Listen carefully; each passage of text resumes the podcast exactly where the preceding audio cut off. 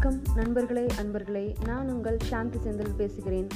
இன்றைக்கி எபிசோடில் பார்த்தீங்கன்னா ஒரு சுச்சுவேஷன் அதுக்கு ஒரு கவிதை. அந்த மாதிரி தான் நம்ம பார்க்க போகிறோம் கேளுங்க தொடர்ந்து கேளுங்க. ஒரு கவிதை எழுதணும்னு ஒரு ஆசை இருக்குங்க ஒரு பெண்ணுக்கு. அப்போ அவளுக்கு என்ன மாதிரி கவிதை எழுதணுங்கிறதுக்கு கற்பனையாக கவிதையிலேயே கவிதை எழுதுறதுக்கான பாசிட்டிவிட்டிஸ் கவிதை எப்படி எழுதணுங்கிற அந்த ஸ்டெப் பை ஸ்டெப் விஷயங்களை வந்து ஒரு கவிதையில் சொல்ல போகிறோம் கேளுங்க. கவிதை எழுத வேண்டுமா? பாரதியை உன் தலைவனாக்கு இனி தலையசைத்தால் கவிதைகள் வரும் உனக்கு. உயர்வையும் தாழ்வையும் சமமாக்கு உன் கவிதையில் சாதியை பொய்யாக்கு. உயர்வையும் தாழ்வையும் சமமாக்கு உன் கவிதையில் சாதியை பொய்யாக்கு. உன் சிந்தனையை விரிவாக்கு புத்தகங்கள் வாசிப்பதை பழக்கமாக்கு. இரவில் மனதை கனவிலும் கற்பனையிலும் நனைத்து வை. பகலில் அதை கவிதையில் வடித்து வை. இரவில் மனதை கனவிலும் கற்பனையிலும் நனைத்து வை. பகலில் அதை கவிதையில் வடித்து வை. கற்பனை ஏணியில் ஏறு கைவரும் கவிதை நிலா. கற்பனை ஏணியில் ஏறு கைவரும் கவிதை நிலா. கவிதை எப்படி எழுதணும்னு சொல்லியாச்சுங்க? இப்போ கையில் நிலவை பிடிச்சிருச்சு. நிலவை கையில் பிடிச்சதுக்கப்புறம் நிலவை பற்றி ரெண்டு வரி இருக்கு. எழுதாமல் இருக்க முடியுங்களா? நிலவே நீ தேய்வதும் வளர்வதும் வாடிக்கை. நான் தேய்கையில் நீயே என் நம்பிக்கை. நிலவே நீ தேய்வதும் வளர்வதும் வாடிக்கை. நான் தேய்கையில் நீயே என் நம்பிக்கை. மதியே நிலவே உன்னை பார்க்கையில் என்னுள் நிம்மதி வளர்மதி. மதியே உன்னை பார்க்கையில் என்னுள் நிம்மதி வளர்மதி. எப்படி இருக்குங்க அந்த கவிதை? அடுத்த சுச்சுவேஷன் பார்த்திங்கன்னா கவிதை எழுத ஆரம்பிச்சாச்சு அப்புறம் உடனே காதல் தானங்க வரும். காதலில் என்ன மாதிரி சுச்சுவேஷன் பாருங்கள் சுச்சுவேஷன் சொன்னால் தானே கவிதை வரும் இல்லைங்களா? என்ன சுச்சுவேஷன் சொல்லலாம்? ஒரு ரெண்டு நாளாக ஒரு பையனை பார்த்துட்ருக்காங்க ஒரு பொண்ணு. அந்த பொண்ணும் பார்க்க இந்த பையனும் பார்க்க ஒரு நார்மல் அந்த லவ்க்குள்ளே வந்தாச்சு ரெண்டு பேரும். அப்போ அந்த பொண்ணுக்கு எப்போ பார்த்தாலும் அந்த பையனோட ஞாபகமாக தான் இருக்கும். ஆமாங்க காதலிச்சு புதுசில் புதுசில் எல்லாத்துக்கும் அப்படி தான் இருக்கும். அது போக போக தான் தெரியும் தொடர்ந்து தெரியுதா? இல்லை தொலை இது ஊரமாக தெரியுதா அப்படிங்கிறது காலங்கள் செல்ல செல்ல தான் தெரியும். இப்போ இந்த பொண்ணுக்கு எங்கே பார்த்தாலும் அவனுடைய முகமாகவே தெரியுது. காலையில் கோலம் போடுறதுக்கு போகிறா அவனுடைய நினைவாகவே இருக்குது இதை வச்சு ஒரு இந்த சுச்சுவேஷன் காலையில் கோலம் போடுறதுக்கு போகிறா அப்போ அவளுடைய காதலனுடைய நினைவிலேயே அவள் போயிட்டுருக்கா அப்போ ஒரு கவிதை எழுதினானா அந்த கவிதை எப்படி இருக்கும்? சுச்சுவேஷனை எக்ஸ்பிளைன் பண்ணுற மாதிரியான ஒரு கவிதை. பாருங்கள் கேளுங்க.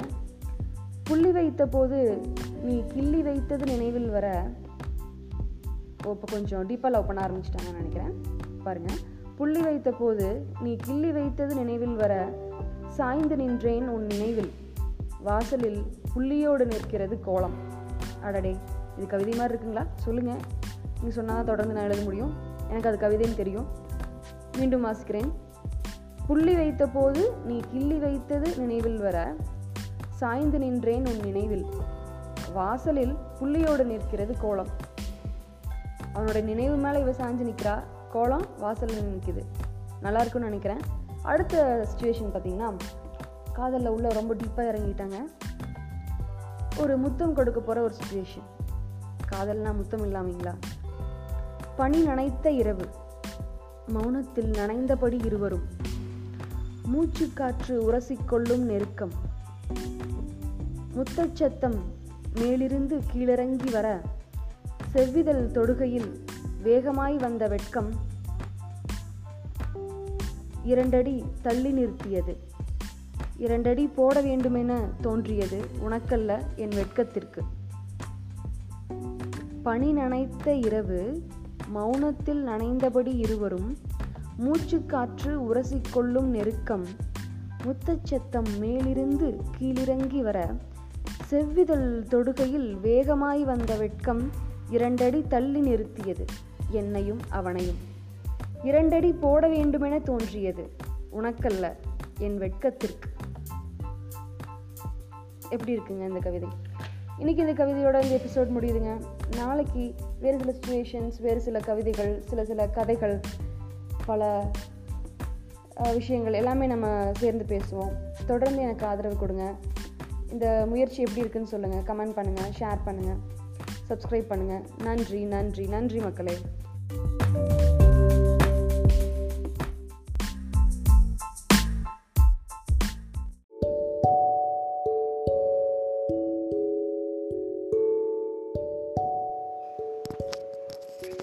வணக்கம் நண்பர்களே அன்பர்களே. நான் உங்கள் சாந்தி செந்தில் பேசுகிறேன். ஃபாஸ்டிங் இருந்திருக்கீங்களா? லாங் ஹங்கர் ஃபாஸ்டிங் இஸ்லாமிய சமயத்தில் உண்ணா நோன்பு அப்படின்னு சொல்லுவாங்க. ரமலான் மாதத்தில் முப்பது நாள் நோன்பு இருப்பாங்க. அதே மாதிரி பார்த்திங்கன்னா இந்து சமயத்துலேயும் பலவித விரத முறைகள் இருக்குது சஷ்டி விரதம் கடுமையான விரதம்னு சொல்லுவாங்க. கிறிஸ்துவ மதத்துலேயும் அவங்களுடைய வழிபாட்டு ஆண்டில் பார்த்திங்கன்னா லென் டேஸ் தவக்காலம்னு சொல்லுவாங்க. இந்த மாதிரி எல்லா சமயங்கள்லேயும் விரத முறைகள் இருக்குது இது நமக்காக நம் சுற்றத்திற்காக நம் இருக்க இருக்கக்கூடிய ஒரு விரத முறை பதினாறு வருஷம் யாராவது விரதம் இருந்து கேள்விப்பட்டிருக்கீங்களா? உண்ணாவிரதம் இருந்து கேள்விப்பட்டிருக்கீங்களா? அதுவும் பச்சை தண்ணி கூட பல்லப்படாமல் அப்படி ஒரு கதையை தான் இன்றைய பதிவில் நம்ம பார்க்க போகிறோம் மணிப்பூர் மாநிலம் இந்தியாவோட வடகிழக்கு பகுதியில் இருக்கக்கூடிய ஒரு மாநிலம். ஆயிரத்தி தொள்ளாயிரத்தி நாற்பத்தி ஒன்பதற்கு பிறகு தான் அது இந்தியாவோடு இணைக்கப்படுது. காஷ்மீர் பிரச்சனையை போலவே மணிப்பூரும் தனி நாடு கோரிக்கைக்காக பல ஆண்டுகளாக போராடி வருகிறது. அப்படி ஏற்பட்ட போராட்டத்திற்காக நிறைய இனக்குழுக்கள் வந்து அங்கே உருவாச்சு.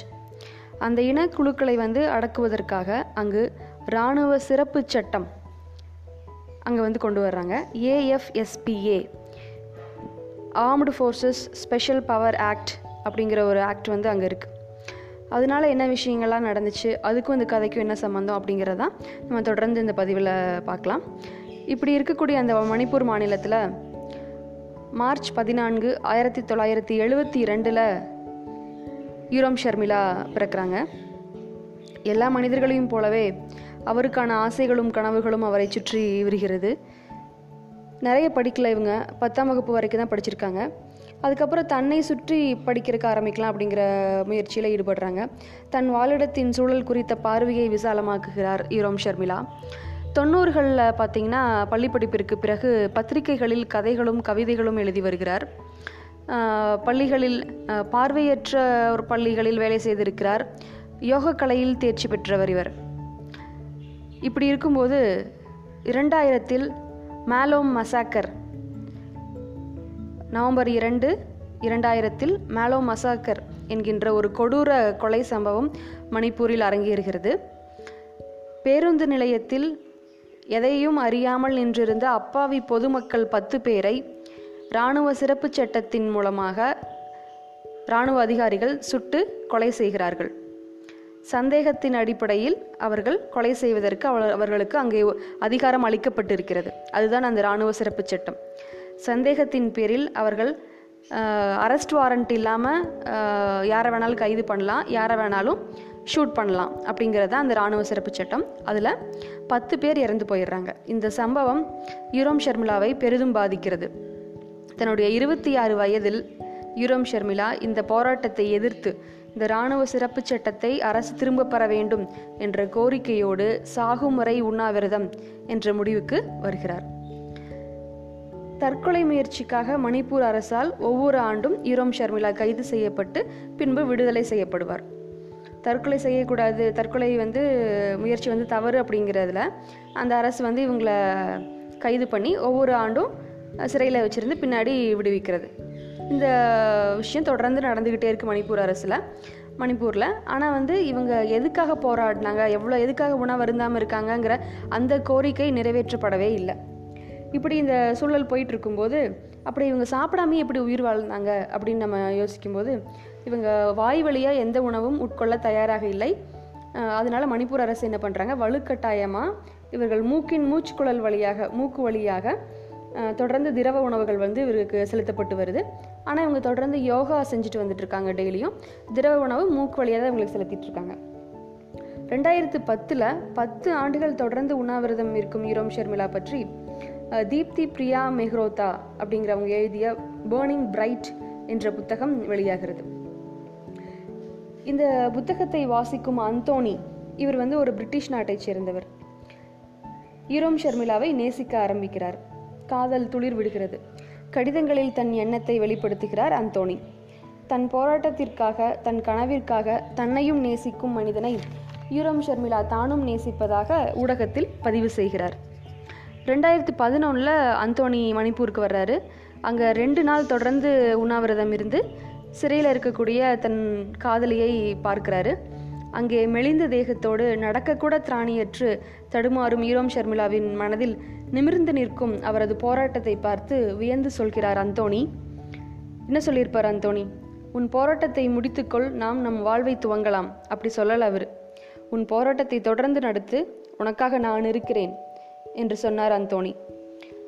ரெண்டாயிரத்தி பதினாறில் ஆகஸ்ட் ஒன்பதாம் தேதி மீண்டும் வீரம் ஷர்மலா விடுதலை செய்யப்படுகிறார். இப்போ இந்த பதினாறு வருஷம் உணவு அருந்தாமே இருந்தாச்சு ஒரு முடிவும் கிடைக்கல. இப்போ இவங்களுக்கு வேற ஒரு முயற்சி பண்ணலான்னு தோணுது. தன்னுடைய ஃபாஸ்டிங்கை முடிச்சுட்டு தன்னுடைய அந்த பதினாறு வருட உணவு விர உண்ணாவிரதத்தை முடித்துக்கொண்டு அரசியலில் ஈடுபட்டு தன்னுடைய அதிகாரத்தால் மக்களுக்கு வந்து நல்லது செய்யலாம். அந்த இராணுவ சிறப்பு சட்டத்தை திரும்ப பெறலாம். மேலும் மக்களுக்கு வந்து நல்ல விஷயங்கள் செய்யலாம் அப்படின்னு யோசிச்சுட்டு அரசியலில் இறங்குறாரு. பதினாறு வருஷம் தனக்காக அல்ல தன் நாட்டிற்காக உணவருந்தாமல் இருக்கிறதுங்கிறது எவ்வளவு மிகப்பெரிய போராட்டம்.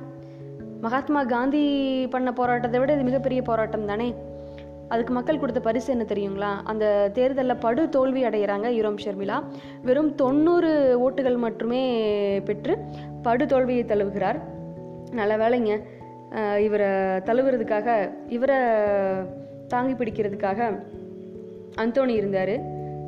அதை எடுத்து பதினேழு ஆகஸ்ட் ரெண்டாயிரத்தி பதினேழில் போதுண்டா சாமி இதுக்கு மேலே நாட்டுக்காக உழைச்சது போதும் தன்னுடைய வாழ்க்கையை பார்க்கலாம் அப்படின்னு சொல்லிட்டு தன்னுடைய நாற்பத்தி ரெண்டு நாற்பத்தி மூணாவது வயதில் அந்தோனி ஷர் அந்தோனி ஷர்மிளாவும் பதினேழு ஆகஸ்ட் ரெண்டாயிரத்தி பதினேழில் கொடைக்கானலில் கொடைக்கானலில் பதிவு திருமணம் செஞ்சுக்கிறாங்க. ரெண்டாயிரத்தி பத்தொம்போதில் அன்னையர் தினத்தன்று ஷஹி தாரா என்ற இரட்டை குழந்தை பெண் குழந்தைகளுக்கு ஈரோம் ஷர்மிளா தாயாகிறார். தான் விரும்பிய அமைதி இந்த சமூகத்திடமிருந்து கிடைக்கவில்லை என்றாலும் தன் குடும்பத்தோடு அமைதியான அழகான வாழ்க்கையை நம்பிக்கையோடு வாழ்கிறார் ஈரோம் ஷர்மிளா. விருதுகள் நிறைய வாங்கினாங்க அவங்க. ஒன்று ரெண்டு இல்லை. நிறைய அடுக்கிட்டே போகலாம் ஆனால் அவங்க போராட்டத்திற்கான விடை தான் இது வரைக்குமே கிடைக்கல. ஒரு போராளியை அதுவும் ஒரு பெண் போராளி பதினாறு வருஷம் போராடி இருக்காங்க அவங்கள நம்ம திருப்பி என்ன நினச்சிருக்கோம் இந்த சமூகம்?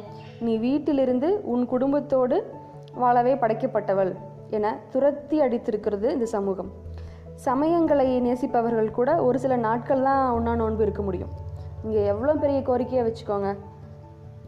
உங்கள் கணவருக்காக இருக்கிறீங்க உங்கள் குழந்தைக்காக இருக்கிறீங்க எப்படிப்பட்ட உண்ணாவிரதமாக இருந்தாலும் ஒரு சில நாட்கள் மட்டும்தான் இருக்க முடியும் விரதம். ஆனால் சமூகத்தை நேசித்ததற்காக தன் வாழ்நாளையே அர்ப்பணித்திருக்கிறார் யூரோம் ஷர்மிளா. ஒன்று இரண்டு ஆண்டுகளல்ல பதினாறு வருடங்கள் உண்ணா நோன்பு இருந்த பெண்ணை நாம் பூச்சிக்க வேண்டுமல்லவா? மாற்றாக நாம் என்ன செய்தோம் அவரை? தூக்கி எறிந்து விட்டோம். இங்கே நான் ஒன்றை பதிவு செய்து கொள்ள விரும்புகிறேன். யூரோம் ஷர்மிளா நீ தூக்கி எறிந்தாலும் நீ விதை. முளைத்து கொண்டே இருப்பாயாக. யுரோம் ஷர்மிளா நீ தூக்கி எறியப்பட்டாலும் நீ விதை. முளைத்து கொண்டே இருப்பாயாக. உன்னில் எரிந்து கொண்டிருக்கும் நெருப்பின் கனல் ஒரு நாள் இச்சமூகத்தை சுடும். மாற்றம் வரும். அமைதியின் நறுமணம் உன் மனதை நிரப்பட்டும்.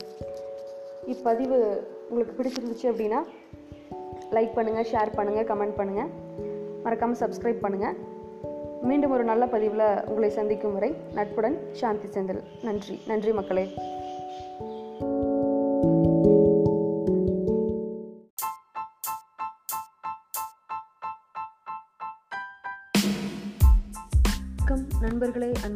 நான் உங்கள் சாந்தி செந்தில் பேசுகிறேன். இன்றைக்கி எபிசோடில் பார்த்தீங்கன்னா ஒரு சுச்சுவேஷன் அதுக்கு ஒரு கவிதை. அந்த மாதிரி தான் நம்ம பார்க்க போகிறோம் கேளுங்க தொடர்ந்து கேளுங்க. ஒரு கவிதை எழுதணும்னு ஒரு ஆசை இருக்குங்க ஒரு பெண்ணுக்கு. அப்போ அவளுக்கு என்ன மாதிரி கவிதை எழுதணுங்கிறதுக்கு கற்பனையாக கவிதையிலேயே கவிதை எழுதுறதுக்கான பாசிட்டிவிட்டிஸ் கவிதை எப்படி எழுதணுங்கிற அந்த ஸ்டெப் பை ஸ்டெப் விஷயங்களை வந்து ஒரு கவிதையில் சொல்ல போகிறோம் கேளுங்க. கவிதை எழுத வேண்டுமா? பாரதியை உன் தலைவனாக்கு இனி தலையசைத்தால் கவிதைகள் வரும் உனக்கு. உயர்வையும் தாழ்வையும் சமமாக்கு உன் கவிதையில் சாதியை பொய்யாக்கு. உயர்வையும் தாழ்வையும் சமமாக்கு உன் கவிதையில் சாதியை பொய்யாக்கு. உன் சிந்தனையை விரிவாக்கு புத்தகங்கள் வாசிப்பதை பழக்கமாக்கு. இரவில் மனதை கனவிலும் கற்பனையிலும் நனைத்து வை. பகலில் அதை கவிதையில் வடித்து வை. இரவில் மனதை கனவிலும் கற்பனையிலும் நனைத்து வை. பகலில் அதை கவிதையில் வடித்து வை. கற்பனை ஏணியில் ஏறு கைவரும் கவிதை நிலா. கற்பனை ஏணியில் ஏறு கைவரும் கவிதை நிலா. கவிதை எப்படி எழுதணும்னு சொல்லியாச்சுங்க? இப்போ கையில் நிலவை பிடிச்சிருச்சு. நிலவை கையில் பிடிச்சதுக்கப்புறம் நிலவை பற்றி ரெண்டு வரி இருக்கு. எழுதாமல் இருக்க முடியுங்களா? நிலவே நீ தேய்வதும் வளர்வதும் வாடிக்கை. நான் தேய்கையில் நீயே என் நம்பிக்கை. நிலவே நீ தேய்வதும் வளர்வதும் வாடிக்கை. நான் தேய்கையில் நீயே என் நம்பிக்கை. மதியே நிலவே உன்னை பார்க்கையில் என்னுள் நிம்மதி வளர்மதி. மதியே உன்னை பார்க்கையில் என்னுள் நிம்மதி வளர்மதி. எப்படி இருக்குங்க அந்த கவிதை? அடுத்த சுச்சுவேஷன் பார்த்தீங்கன்னா கவிதை எழுத ஆரம்பிச்சாச்சு அப்புறம் உடனே காதல் தானங்க வரும். காதலில் என்ன மாதிரி சுச்சுவேஷன் பாருங்கள் சுச்சுவேஷன் சொன்னால் தானே கவிதை வரும் இல்லைங்களா? என்ன சுச்சுவேஷன் சொல்லலாம்? ஒரு ரெண்டு நாளாக ஒரு பையனை பார்த்துட்ருக்காங்க ஒரு பொண்ணு. அந்த பொண்ணும் பார்க்க இந்த பையனும் பார்க்க ஒரு நார்மல் அந்த லவ்க்குள்ளே வந்தாச்சு ரெண்டு பேரும். அப்போ அந்த பொண்ணுக்கு எப்போ பார்த்தாலும் அந்த பையனோட ஞாபகமாக தான் இருக்கும். ஆமாங்க காதலிச்சு புதுசில் புதுசில் எல்லாத்துக்கும் அப்படி தான் இருக்கும். அது போக போக தான் தெரியும் தொடர்ந்து தெரியுதா? இல்லை தொலை இது ஊரமாக தெரியுதா அப்படிங்கிறது காலங்கள் செல்ல செல்ல தான் தெரியும்.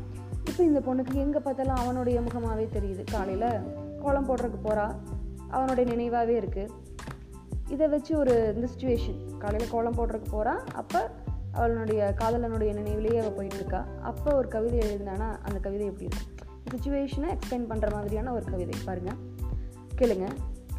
புள்ளி வைத்த போது நீ கிள்ளி வைத்தது நினைவில் வர இப்போ கொஞ்சம் டீப்பாக லவ் பண்ண ஆரம்பிச்சிட்டாங்கன்னு நினைக்கிறேன். பாருங்கள் புள்ளி வைத்த போது நீ கிள்ளி வைத்தது நினைவில் வர சாய்ந்து நின்றேன் உன் நினைவில். வாசலில் புள்ளியோடு நிற்கிறது கோலம்.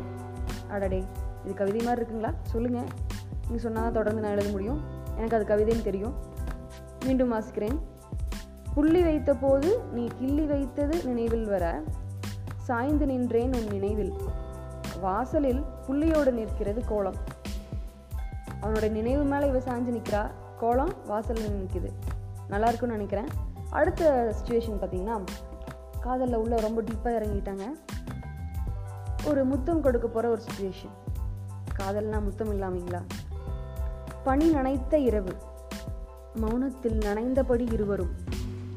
மூச்சு காற்று உரசிக்கொள்ளும் நெருக்கம். முத்தச்சத்தம் மேலிருந்து கீழிறங்கி வர செவ்விதழ் தொடுகையில் வேகமாய் வந்த வெட்கம்